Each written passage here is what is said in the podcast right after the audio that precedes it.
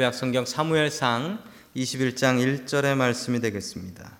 다윗이 노베 가서 제사장 아히멜렉에게 이르니 아히멜렉이 떨며 다윗을 영접하여 그에게 이르되 어찌하여 내가 홀로 있고 함께 하는 자가 아무도 없느냐 하니 아멘.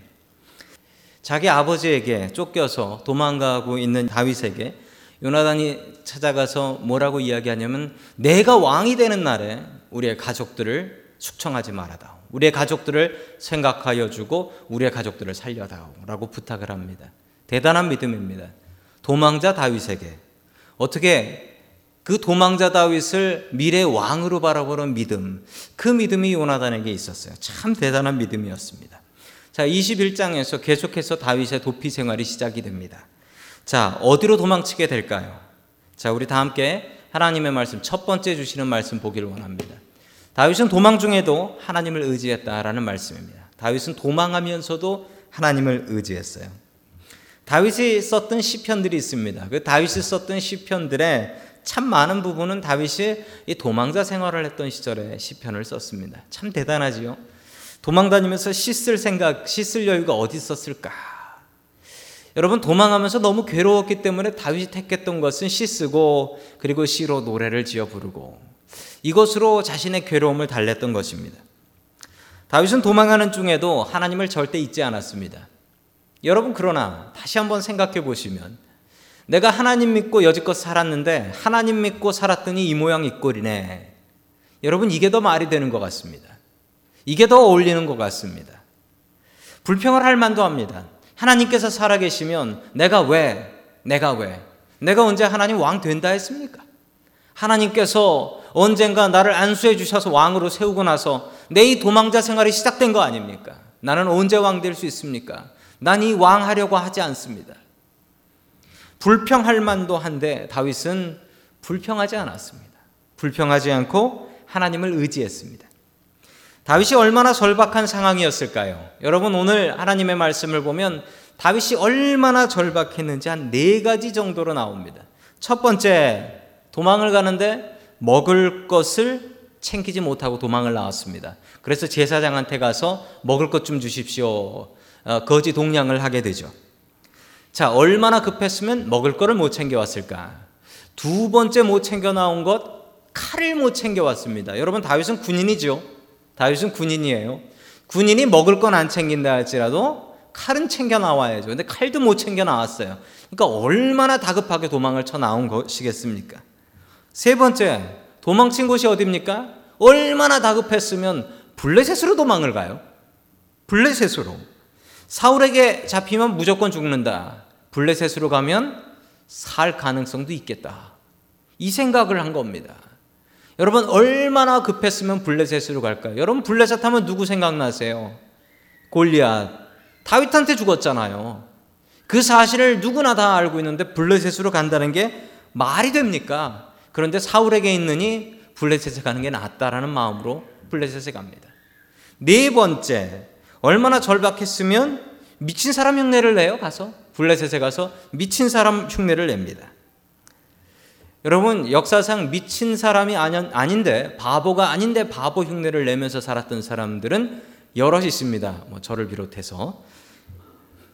그 올해 나온 영화 중에 보면 그 은밀하게 위대하게라는 영화가 있는데 그 영화도 보면 어, 북한군 특수공장 요원인데 대단한 공장 요원인데 어, 우리 동네 바보로 활동을 하고 있는 그런 영화가 하나 있습니다. 아주 재밌어요. 여러분 또 역사상 보면 흥선 대원군이라는 분이 있죠. 흥선 대원군. 이분도 미친 척하고 지냈습니다. 이분도 미친 척해서 그 안동 김씨들을 안심시키기 위해서 미친 척하고 그리고 잔치집이 있으면 거기 가서 얻어 먹으면서 맨날 술 취해서 돌아다녔는데 그게 일부러 그런 거래요. 낮술 먹고. 그래서 흥선대원군 별명이 잔치집 개다라는 얘기가 있었습니다. 잔치집 개다. 그러면서 이분이 그 자신의 권력에 대한 욕망을 키워나가면서 예, 섭정을 하게 되죠. 자기 아들을 세우고. 자, 다윗의 형편이 얼마나 어려웠으면 가서 미친 짓 해가면서 살아남았겠습니까? 여러분, 그런데 다윗이 도망하는 중에 찾아간 사람이 있습니다. 우리 1절 말씀 같이 읽습니다. 시작. 다윗은 노브로 가서 제사장 아히멜렉에게 이르렀다. 아히멜렉이 떨면서 나와서 다윗을 맞으며 물었다. 동행자도 없이 어떻게 혼자 오셨습니까? 아멘. 제사장을 찾아가요. 여러분 바로 전에 찾아갔던 사람은 누구였죠? 사무엘, 사무엘에게 도피를 하죠. 여러분 그러면 다윗이 힘들고 어려울 때 찾는 사람이 누구였습니까? 하나님의 종들을 찾아갔다라는 거예요. 정말 어렵고 힘들면 누구를 찾아갔느냐? 하나님의 종들을 찾아갔다. 그 이유는 하나님을 의지했기 때문에 그가 하나님을 의지했기 때문에 하나님의 종들을 찾아갔습니다. 여러분 다윗의 상황과 비교해 보면 여러분들의 지금 힘겹고 괴로운 상황이 정말 다윗의 상황만큼이나 힘겹고 괴로운 상황이십니까? 여러분 아니겠죠? 우리가 어떻게 해야 될까요? 다윗은 도망가면서 하나님을 의지했습니다. 어떤 상황 속에서도 하나님을 저버리지 않고 하나님을 의지하고 하나님으로부터 도움이 온다라는 믿음을 갖고 살아가는 저와 여러분들 될 수 있기를 주님의 이름으로 간절히 축원합니다. 아멘. 두 번째 하나님께서 우리에게 주시는 말씀은 거짓말을 하지 말라라는 말씀입니다. 여러분 상황을 넘기기 위해서 거짓말 합니다. 거짓말 하고 나서 이거는 선의의 거짓말이야라고 얘기를 합니다. 여러분 그런데 거짓말 하면 안 됩니다. 이 거짓말이 나의 이익을 위한 거짓말이면 하면 안 됩니다. 이 거짓말 하면 내가 더 피해 보는데 그런 거짓말은 정말 그건 선의의 거짓말이라고 할 수 있습니다. 그런데 내가 이익 보려고 내가 상황을 피해 가려고 거짓말로 넘어가면 끝내 그 거짓말 때문에 내가 다치고 다른 사람들이 다치게 됩니다. 다윗은 정직한 사람이었습니다. 여러분, 다윗은 착한 사람이었다기보다는 다윗은 정직한 사람이었습니다. 다윗이 가정 파괴범이었죠? 맞죠? 다윗이 멀쩡한 가정 하나를 파괴했지요. 예, 바세바의 남편인 우리아를 몰래 전쟁에 내보내서 자신을 위해서 충성을 다하는 외국인이었어요. 외국인 용병이었는데 이 외국인 용병을 끝 끝까지 알지도 못하고 다윗의 이름을 위해서 싸우다가 죽게 만들죠. 이 사실을 나단 선지자가 알고 다윗에게 와서 호통을 칩니다. 어떻게 네가 이럴 수 있느냐? 왕에게 호통을 치니까 다윗이 뭐라 그랬죠? 그 자리에서 바로 무릎 꿇고 회개해 버렸어요. 다윗은 이런 장점이 있었습니다. 여러분 다윗은 정직한 사람이었다기보다는 다윗은 아, 다윗은 착한 사람이라기보다는 정직한 사람이었습니다. 그는 거짓, 거짓말 하지 않았어요. 그리고 자신이 잘못된 거짓에 대해서 누가 지적하면 맞습니다라고 하고 무릎 꿇었습니다. 여러분, 이게 다윗의 큰 장점이었습니다. 그런데 오늘은 얼마나 마음이 급하고 절박했는지 다윗이 거짓말을 합니다. 다윗이 거짓말을 해요. 자, 우리 2절 말씀 같이 보겠습니다. 2절입니다. 시작. 다윗이 제사장 아히멜렉에게 대답하였다. 내가 임금님의 명령을 띠고 길을 떠났습니다. 임금님이 나에게 임무를 맡기시면서 부탁하시기를 나에게 맡기신 임무를 어느 누구에게도 알리지 말라고 하셨습니다. 그래서 부하들과는 약속된 곳에서 만나기로 하였습니다. 아멘. 아히멜렉 제사장이 다윗을 경계합니다. 첫 절에서부터 덜덜 떨며 나오죠. 덜덜 떨며 나와서 뭐라 얘기했죠? 동행도 없이 어쩐 일이십니까? 지금 아히멜렉의 마음속에는 다윗이 자기 부하들, 동료들도 없이 나왔다라는 것은 이거는 말이 안 된다. 이건 뭔가 일이 터진 것이다. 그 생각을 가지고 동행자도 없이 어떻게 오셨습니까? 라고 하자 다윗이 거짓말로 둘러댑니다. 뭐라고 얘기하죠? 임금님의 특수 임무를 띠고 있다라는 거예요. 특수 임무를 떼고 있고 지금 작전 중입니다. 그리고 제가 지금 부하들과 접선을 할 거라서 혼자입니다. 자, 그리고 이 얘기는 절대 기밀이라 얘기하면 안 되는데 제사장에게만 특별히 얘기해 드리는 겁니다. 라고 거짓말을 해요. 라고 거짓말을. 왜 이렇게 거짓말을 했냐면 만약에 참말로 내가 사울왕 피해서 지금 도망가고 있습니다. 라고 얘기하면 이 제사장이 안 도와줄 거라고 생각한 거예요. 그래서 거짓말을 합니다. 아히멜렉 제사장은 이 말을 듣고 이 말을 믿고 그리고 성전에 있는 떡을 줍니다. 성전에 있는 떡 중에 이 진설병이라는 떡이 있어요. 진설병이라는 떡은 성전에 이렇게 전시된 성전에다가 전시한 떡인데 12개입니다. 12개가 있는 이유는 12지파, 이스라엘의 12지파를 상징하는 12개의 빵을 항상 놔주게 되죠. 자, 다섯 개를 달라고 했는데 12개나 있으니까 이거 뭐 넉넉한 떡입니다. 그런데 문제는 이 떡이 성직자용입니다. 성직자만 먹을 수 있어요. 여러분 그렇다면 아이멜렉이 이렇게 얘기할 수 있습니다. 있긴 있는데 이게 성직자용이라 못 줍니다. 아니면 없습니다. 없습니다. 이래버리면 끝이죠. 그런데 여러분 이 아히멜렉 제사장은 자기 떡을 자기가 먹어야 될 자기 떡을 분명히 자기가 먹어야 되는 떡이고 이 떡 없으면 이거 항상 제사장이 먹는 떡이어서 이 떡 없으면 자기가 떡을 다시 하든지 얻든지 굶든지 이래야 되는 건데 여러분이 아히멜렉 제사장은 이 다윗의 거짓말을 믿고 내어줍니다.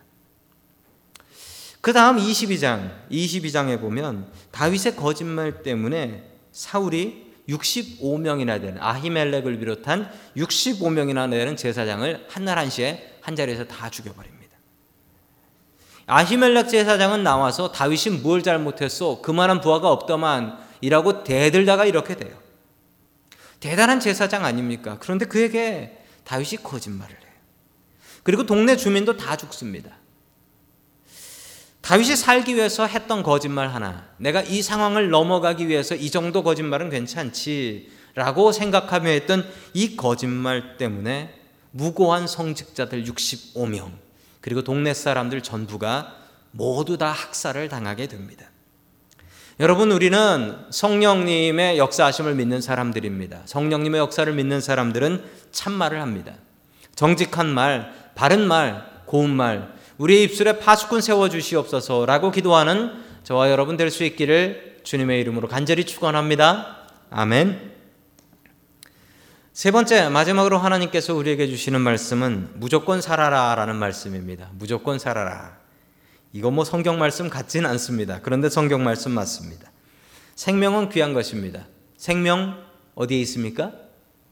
죽게 있네. 생명 죽게. 아까 찬양 불렀잖아. 생명 죽게 있습니다. 생명 나한테 달린 게 아닙니다. 여러분 내가 내 생명 만들었습니까?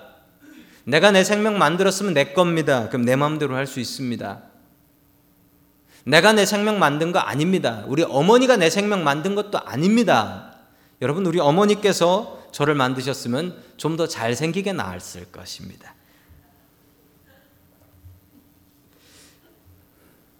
웃으시는 걸 보니 인정하시는 거로 알겠습니다. 생명은 귀한 것입니다. 생명은 귀한 것입니다. 여러분 하나님께서 우리에게 주신 최고의 선물은 생명이라는 선물입니다. 여러분의 생명을 뭐랑 바꾸시겠습니까? 이번 주에 로또 기가 막힌 게 맞았대요. 사람들 난리가 났더라고요. 심지어 한국에서 한국에서 어떤 분이 저한테 전화 와서 그 로또 다섯 장만 사가지고 보내달라고. 그거 맞으면 시험 많이 당할 것 같아요. 그거 내가 산 건데. 아주 시험 많이 당할 것 같아서 안 사보냈습니다. 여러분, 로또가 여러분의 생명보다 더 중요합니까? 만약 내일 죽는다고 생각하면 오늘 맞은 로또를 뭐에 쓰시겠습니까? 뭐쓸 때야 있으시겠지만 그게 그다지 기쁘진 않을 겁니다. 내일 죽으니까. 생명만큼 귀한 선물은 없습니다. 그러므로 잘 보관해야 됩니다. 여러분 누군가가 선물을 줍니다. 나한테 선물을 줬어요. 그런데 그 선물을요, 그 사람이 보는 앞에서 획 패대기 쳤다고 생각해 보시죠. 그 사람이 어떻게 생각할까요? 저 패대기는 선물을 패대기 친 게 아니라 날 패대기 친 거다라고 생각하시겠죠. 여러분 우리가 우리의 생명을 무조건 살아야 됩니다. 생명을 끊는다라는 것은 하나님 앞에 똑같은 일을 하는 겁니다. 하나님께서 주신 가장 귀한 선물을 하나님 보는 앞에서 그냥 패대기 쳐버리는 겁니다. 어려운 일이 생기면 특별히 한국 사람은 더 그러는 것 같습니다. 한국에서나 미국에서나 한국 사람들은 바닥까지 내려가면 체면을 생각하고 체면을 못 이기면 자살합니다. 한국 사람들 참 쉽게 자살합니다. 여러분 다윗이 좀 실수한 것 같지 않습니까? 좀 깊이 생각했으면 여러분 서쪽으로 해서 블레셋으로 갈 게 아니라 동쪽으로 해서 암몬 쪽으로 도망가야죠. 그쪽으로 가야지. 아 블레셋이 뭡니까? 여러분 아시잖아요. 다윗이 뭐로 유명해졌습니까? 다윗이 골리앗 잡아서 데뷔한 사람 아닙니까? 게다가 이 아히멜렉 제사장한테 가가지고 빵 달라고 해가지고 빵 먹고 나서 그 다음에 뭐 달라고 했냐면 혹시 무기 있습니까? 그랬더니 골리앗 칼이 있는데 그 다윗이 잡았던 그 골리앗의 칼이 거기에 보관돼 있었던 거예요. 그걸 들고 와요. 그걸 들고 어디로 가요? 블레셋으로 가요.